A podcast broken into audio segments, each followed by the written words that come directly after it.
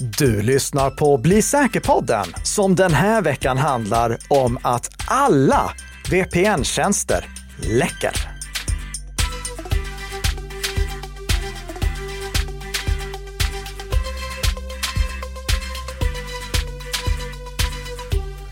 Och har ju också gjort så i över två decennier. Precis. Vi ska prata om en ny rapport som heter Tunnel Crack som avslöjar sårbarheter som VPN-tjänster har dragits med i flera årtionden, men som först har uppdagats nu, eller i alla fall har uppdagats av oss på den goda sidan nu. Det kan ju hända att angripare har känt till dem en längre stund. Det hoppas vi inte, men så kan vara fallet. Så kan vara fallet. Vi har ju också några snabbisar, några uppföljningar här. Mm. Det ska sägas att det här avsnittet är inspelat med rekordartad framförhållning. Vi släpper det den 18 augusti, men det är inspelat den 14 augusti redan. Så det är nästan en hel vecka då det kan hända saker som vi då inte tar några som helst ansvar för. Nej, precis.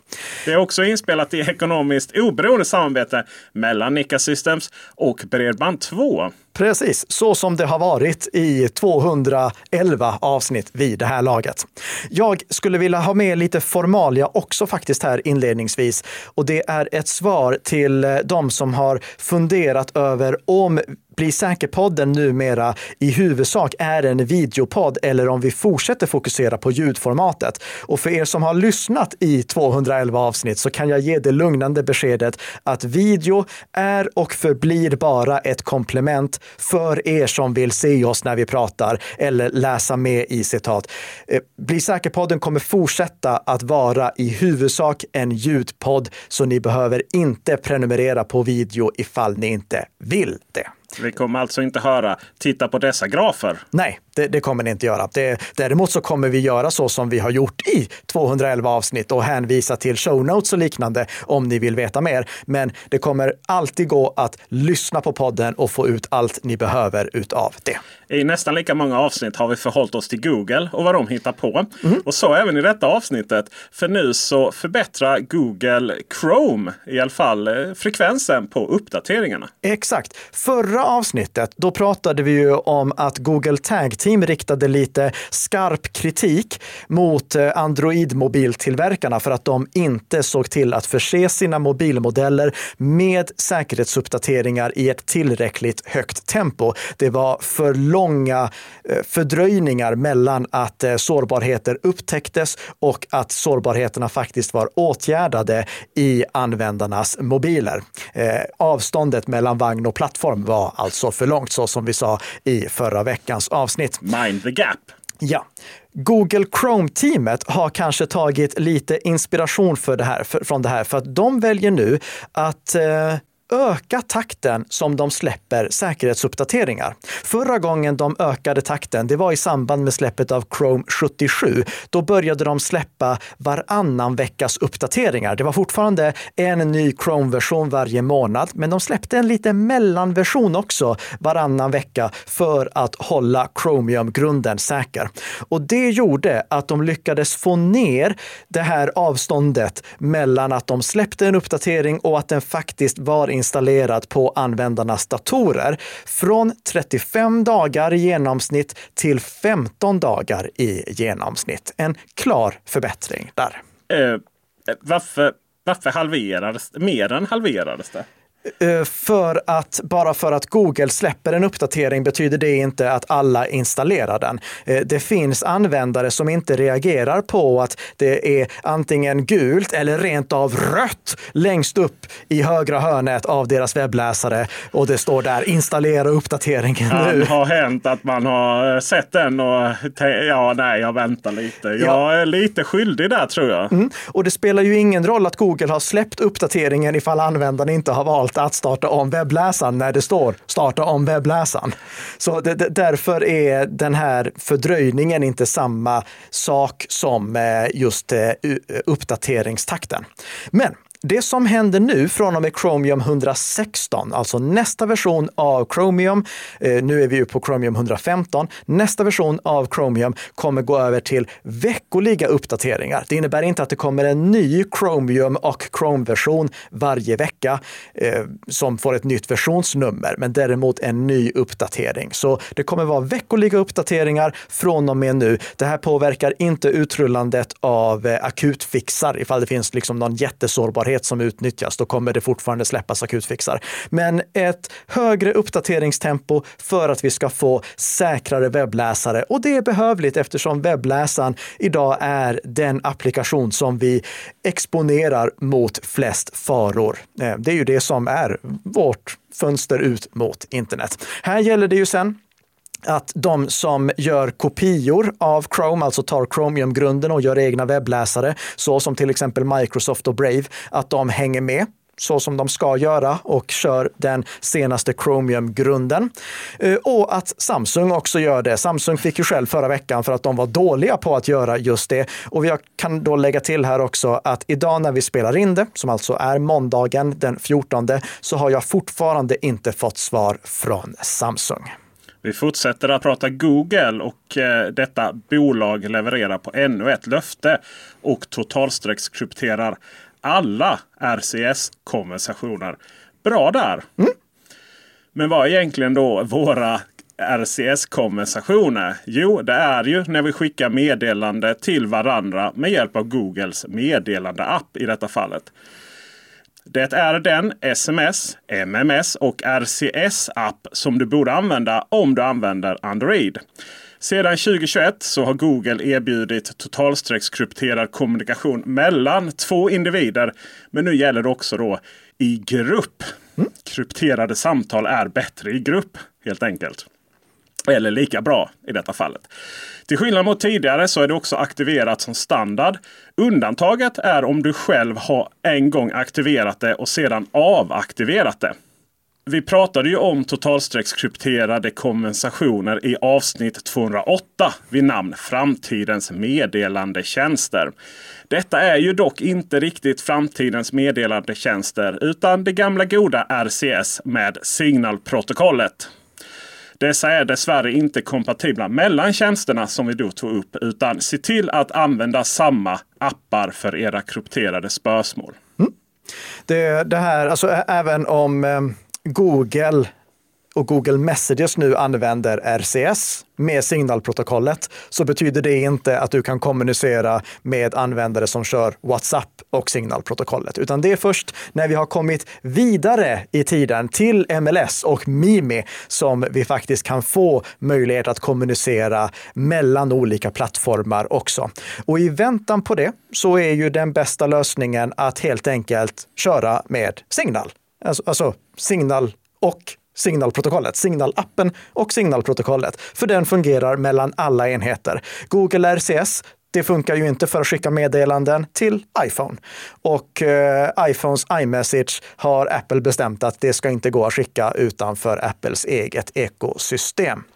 Eh, kan också passa på att nämna här att det finns ju fler RCS-appar än bara Googles. Det, Samsung har ju en egen också. Men jag såg att Samsung, de har faktiskt eh, gjort raka motsatsen jämfört med hur de gjorde med webbläsare. Och de börjar nu skeppa, eller började, 2021 så började de skeppa sina Galaxy-mobiler med Googles meddelandeapp istället för med deras egen meddelandeapp. Och om du inte har valt valt Googles meddelandeapp på din Samsung-telefon som standard så kan jag ju rekommendera att göra det så att det här fungerar. Och du kan se ifall meddelanden som du skickar skickas totalstreckskrypterade, för då får du ett litet hänglås i Googles meddelandeapp så att du är på det klara med att det här är totalstreckskrypterat och ingen utomstående kan lyssna på det. Då kan du till exempel skicka ett meddelande som lyder gå till Signal och installera den appen så att vi kan kommunicera mellan alla plattformar så att vi kan prata mellan Android och iOS och Windows och MacOS och Linux och så är allting perfekt det är det bästa vi har i väntan på att vi får MLS. Och vi vet ju inte ens om eh, Apple hoppar på MLS-spåret eller inte, även om de borde göra det. Vi fortsätter att prata om just Apple och framförallt Mac OS. Och vi. vissa av er får hålla koll Mm. om ni har fått en riktigt ond nattuggla på, er, på ert skrivbord. Ja, för nu ska vi prata om en app som heter Night Owl. Och det är en app som en gång i tiden eh, släpptes, eh, ska säga 2018 släpptes den, för att du skulle kunna automatisera bytet mellan ljust läge och mörkt läge på MacOS på ett bättre sätt än vad eh, Apples inbyggda funktioner erbjöd. Och eh, frågan kommer säkert komma, när kommer nickasystems.com i mörkt läge? Jag jobbar på det, jag är inte klar med det än. Men Är, är, det den frågan du, du tror ska komma? Eh, Ja, det brukar komma någonting sånt när jag pratar om mörkt läge, bara för att jag ja. avskyr mörkt läge och inte har lagt fokus på det. Men i alla fall. Det är eh, en, eh, en app som eh, en gång i tiden säkert var väldigt användbar. Och den är användbar fortfarande än idag. Förutom att den idag är en trojan. Ja, det är eh, en person som heter Taylor Robinson som avslöjade att den här appen, den har gått och blivit en trojan. Och kollar vi vad som står i den här appens användarvillkor så står det så här, citat på engelska. Night Owl app enables users to share internet traffic by modifying their device's network settings to be used as a gateway for internet traffic. Additionally, the user's device acts as a gateway for Night Owl app's clients, including companies that specialize in web and market research, SEO, brand protection, content delivery, cybersecurity etc. Slut citat. Det här har alltså blivit en app där tillverkaren av appen tar sig friheten att sälja användarnas datorer för att tunnla ut trafik från andra organisationers behov. Och lägg märke till den här eh, det här avslutet, etc. Ja, och lite mer sådär. Det är svårt att se hur det där användaravtalet skulle hålla i domstol dock. Eh, Ja, det är en bra fråga, men det spelar ingen roll nu faktiskt. För att eh, Apple, de eh, såg ju med onda ögon på det här och de har återkallat signeringscertifikatet. Och det är ju en funktion i MacOS, i moderna versioner av MacOS, som gör att om Apple återkallar certifikatet som app appen är signerad med, då kan inte appen köras längre. Det är så eh, Apple kan förhindra att skadeprogram, kända skadeprogram eh, körs på MacOS. Jag kollade med Virus Total också, du vet den här tjänsten som går att använda för att skanna eh, applikationer med flera olika antivirusmotorer på en och samma gång. Som är jättebra att använda för att skanna applikationer, men som ni aldrig får ladda upp privata dokument till. Eh, och där var det i skrivande stund eller i talande stund 13 av 59 klientskydd som klassade appen som en trojan. Det här tycker ju inte utvecklaren bakom appen att stämmer och när jag idag gick till apputvecklarens webbplats, då möttes jag av en stor dialogruta där det stod så här, citat på engelska. We want to address recent claims that Night Owl contains malware. We want to assure you that these claims are inaccurate and false. Sen pausar jag lite. Det som är inaccurate and false är alltså apputvecklarens påståenden om att det skulle vara inaccurate and false. Fortsättning. Our app does not contain any form of malware. Paus igen.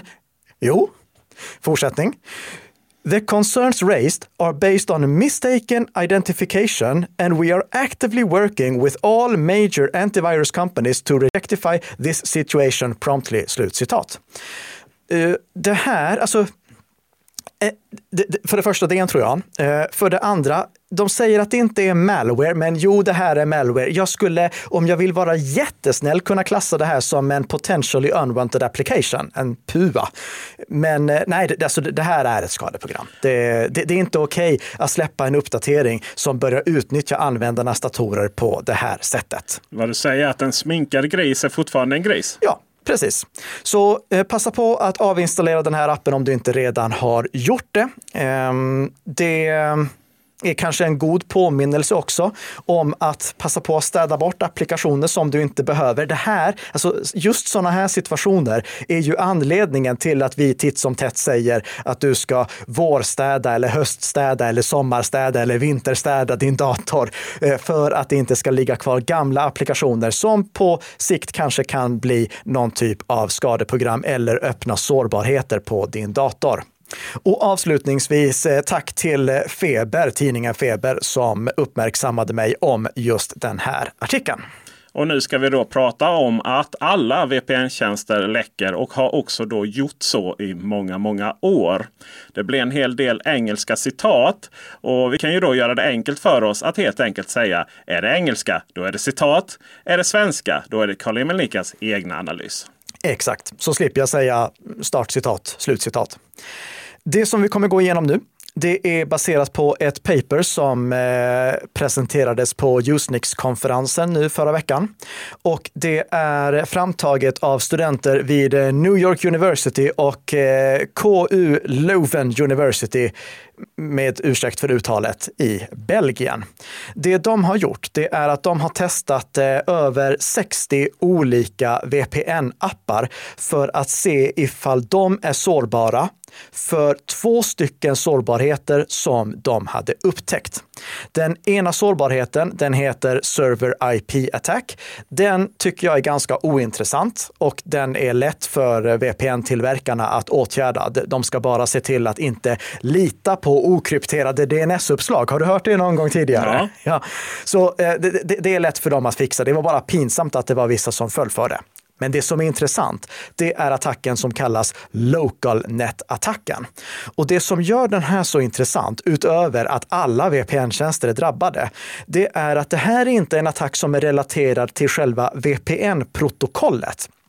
Innan du Esse kom in eh, och eh, tog över testplats i eh, eh Bli säker-podden, då pratade vi om att man ska använda moderna VPN-protokoll, till exempel OpenVPN eller ännu hellre WireGuard. Definitivt inte PPTP. PPTP får inte användas under några som helst omständigheter 2023 eller för den sakens skull 2010. Och ändå görs det ja, på så många håll. Ehm, men jag ska faktiskt säga att det har blivit bättre där. Det, det, det, har blivit bättre. Utan det här problemet, det är relaterat till hur VPN-tjänster fungerar överhuvudtaget. Och rapportförfattarna, de inleder med att säga så här. The root cause of both vulnerabilities have been part of VPNs since their first creation around 1996. This means that our vulnerabilities went unnoticed, at least publicly, for more than two decades. Okay. För att vi ska förstå den här sårbarheten, då måste vi först förstå lite hur eh, lokala nätverk fungerar. Och vi har ju pratat mycket om nätverk de senaste avsnitten. Vi kan börja med att bara snabbt konstatera vad en router gör. Routern som du har hemma, den tar ju din publika IP-adress och ser till att alla enheter i ditt lokala nätverk kan surfa ut genom den routern och då delar de på den publika IP-adressen. Till exempel min publika IP-adress just nu är 193.234.62.66. Min dators IP-adress är 192.168.1.100 och alla andra enheter i mitt lokala nätverk har IP-adresser som börjar på 192.168 48.1. Och hemma hos dig Peter, eller på ditt kontor Peter, då har du ju också en massa prylar och jag misstänker att alla de har fått IP-adresser som börjar på 192.168.0. någonting eller 192.168.1 på någonting, även om det skulle kunna vara 192.168. någonting, punkt någonting. Det känns igen, ja. Den känns igen. Och hur kommer det sig? Var det så att liksom alla eh, nätverksprodukttillverkare satt hemma på kammaren och tänkte, ja, nej men lokala IP-adresser, de tycker vi väl att ska börja på 192.168. Nej, så var det såklart inte. Utan det finns en standard som heter RFC 1918 och den bestämmer vilka IP-adresser som är reserverade för att användas i lokala nätverk. Och det är 10. någonting eller 172.16. någonting upp till 172.32. någonting, eller förlåt, 172.31. någonting. Eh, eller 192.168. någonting. Det är de lokala IP-adresserna och ingenting på publika internet ska ha de IP-adresserna. Punkt slut. Sen har vi IPv6-adresser också, men vi hoppar över det för enkelhetens skull. Men vill ni veta mer om IPv6 så har vi gjort ett avsnitt där vi pratar om just det.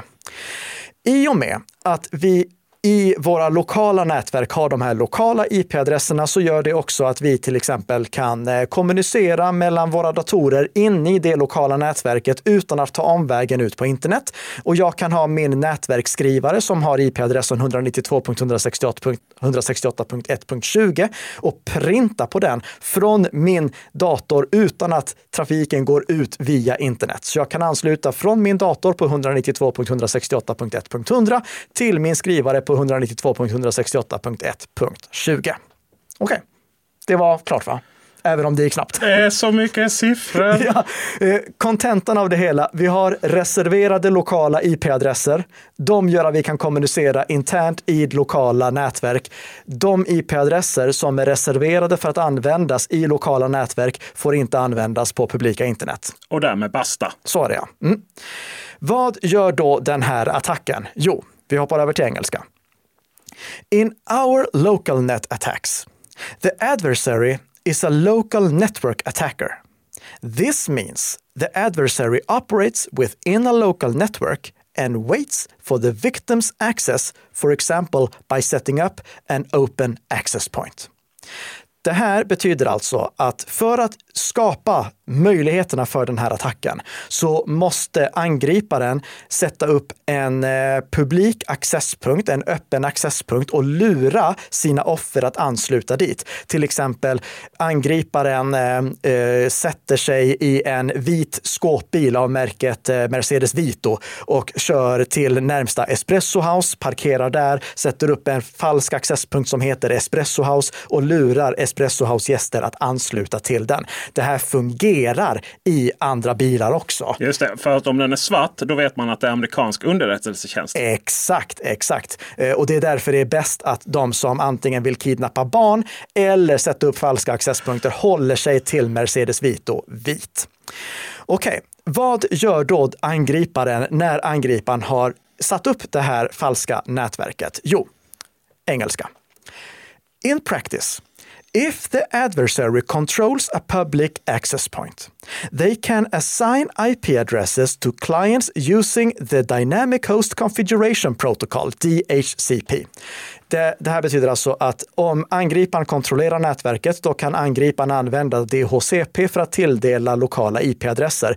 Din router där hemma är en DHCP-server. När du ansluter till eh, din router där hemma då behöver du ju inte längre ha förkonfigurerat vilken IP-adress du ska ha, utan du säger bara snälla, snälla kan jag få en IP-adress? Och då svarar routern absolut, här får du 192.168.1.101. Vi fortsätter.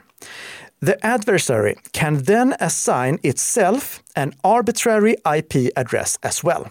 For instance, the adversary can use the subnet 1.2.3.0/24 for the rogue access point and assign itself an IP address in this subnet.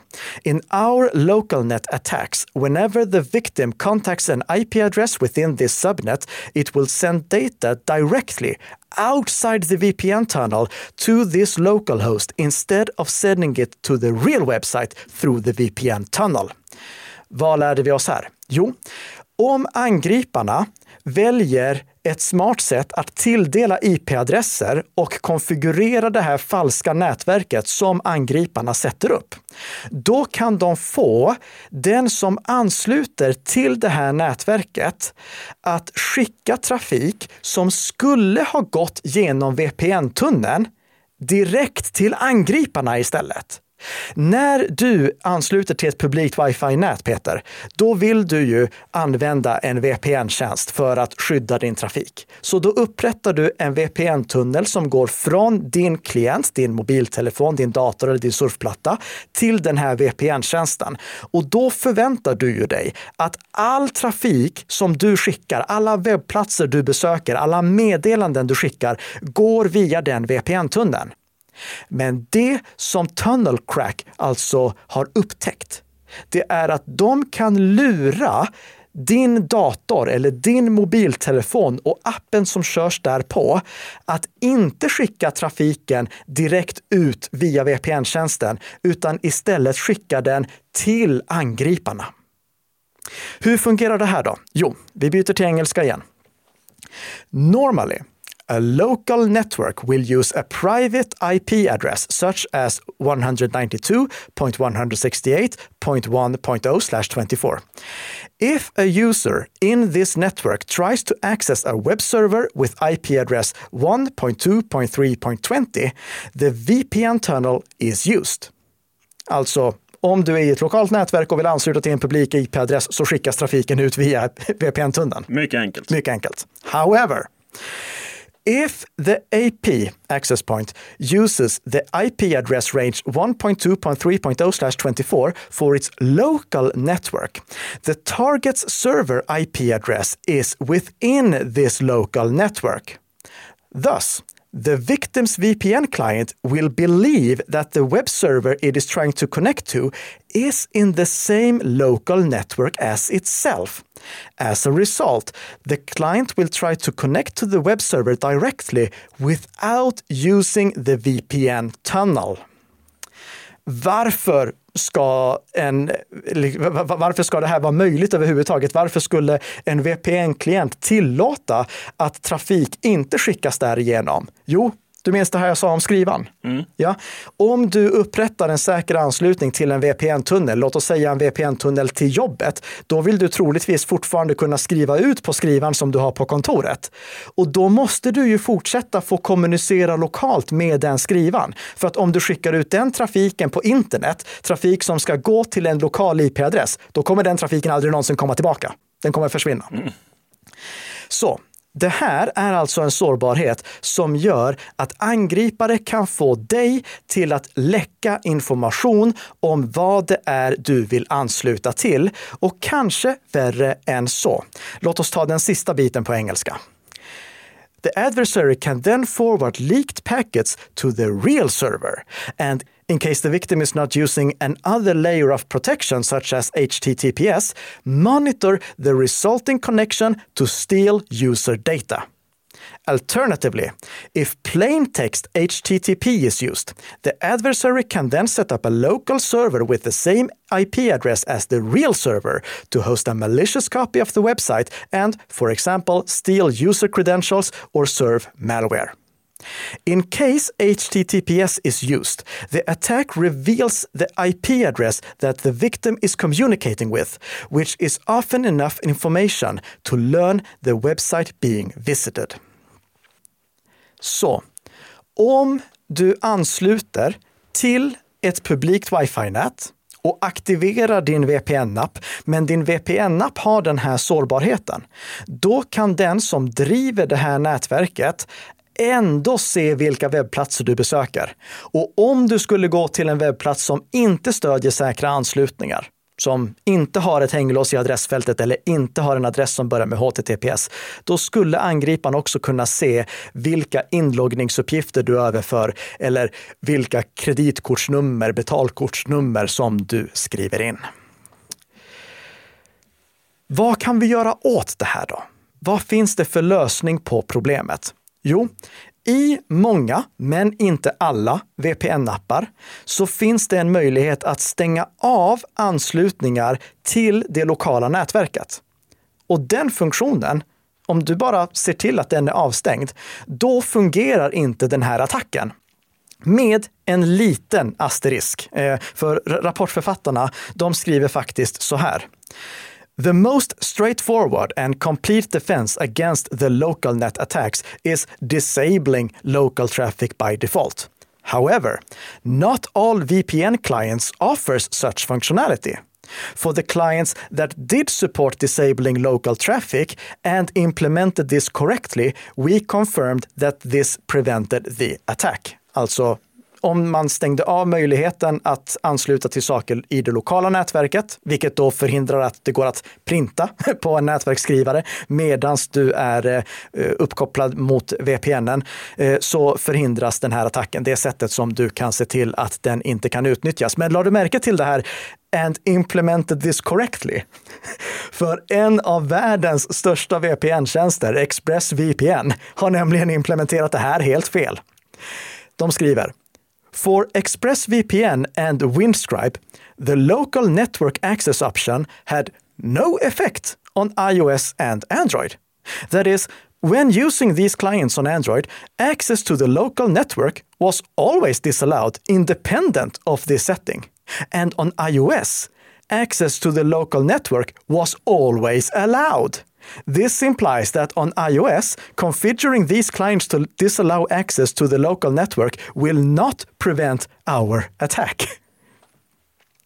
Jag hoppas att eh, Eh, både ExpressVPN och Windscribe fixar sina appar så att de inte är sårbara för det längre. En översikt över hur alla olika appar stod sig finns i den länkade rapporten och där kan ni se att till exempel Proton VPN, den klarade sig, men de testade bara Android-versionen. Mullvad, vår andra rekommenderade VPN-app, där testade de Windows, MacOS, Linux, iOS och Android-versionerna och alla versioner var säkra, förutom iOS. På iOS så läckte nämligen den här informationen om eh, användaren utsattes för den här typen av attack. Och det finns ingen lösning.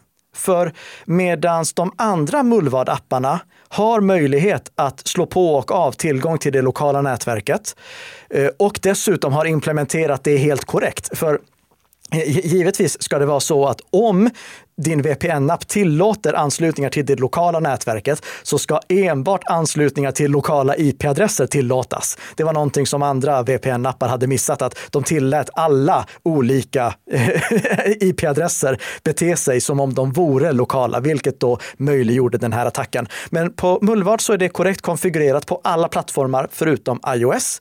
Mullvad skriver själva så här. On iOS, we sadly do not offer any local network sharing setting, and local networks are always allowed in the current versions of our app. Mullvad skriver också att de håller på att titta på en lösning på det här. Ehm, problemet det är vilka möjligheter som de får genom iOS som operativsystem och genom det bibliotek som de använder för att upprätta WireGuard-anslutningar idag. När det gäller eh, just eh, iOS, då är rapporttillverkarna också helt öppna med att eh, det, det, det, är bristfälligt från Apples sida. Att det finns inte de funktioner som VPN-apputvecklarna behöver för att kunna göra säkra VPN-appar till iOS.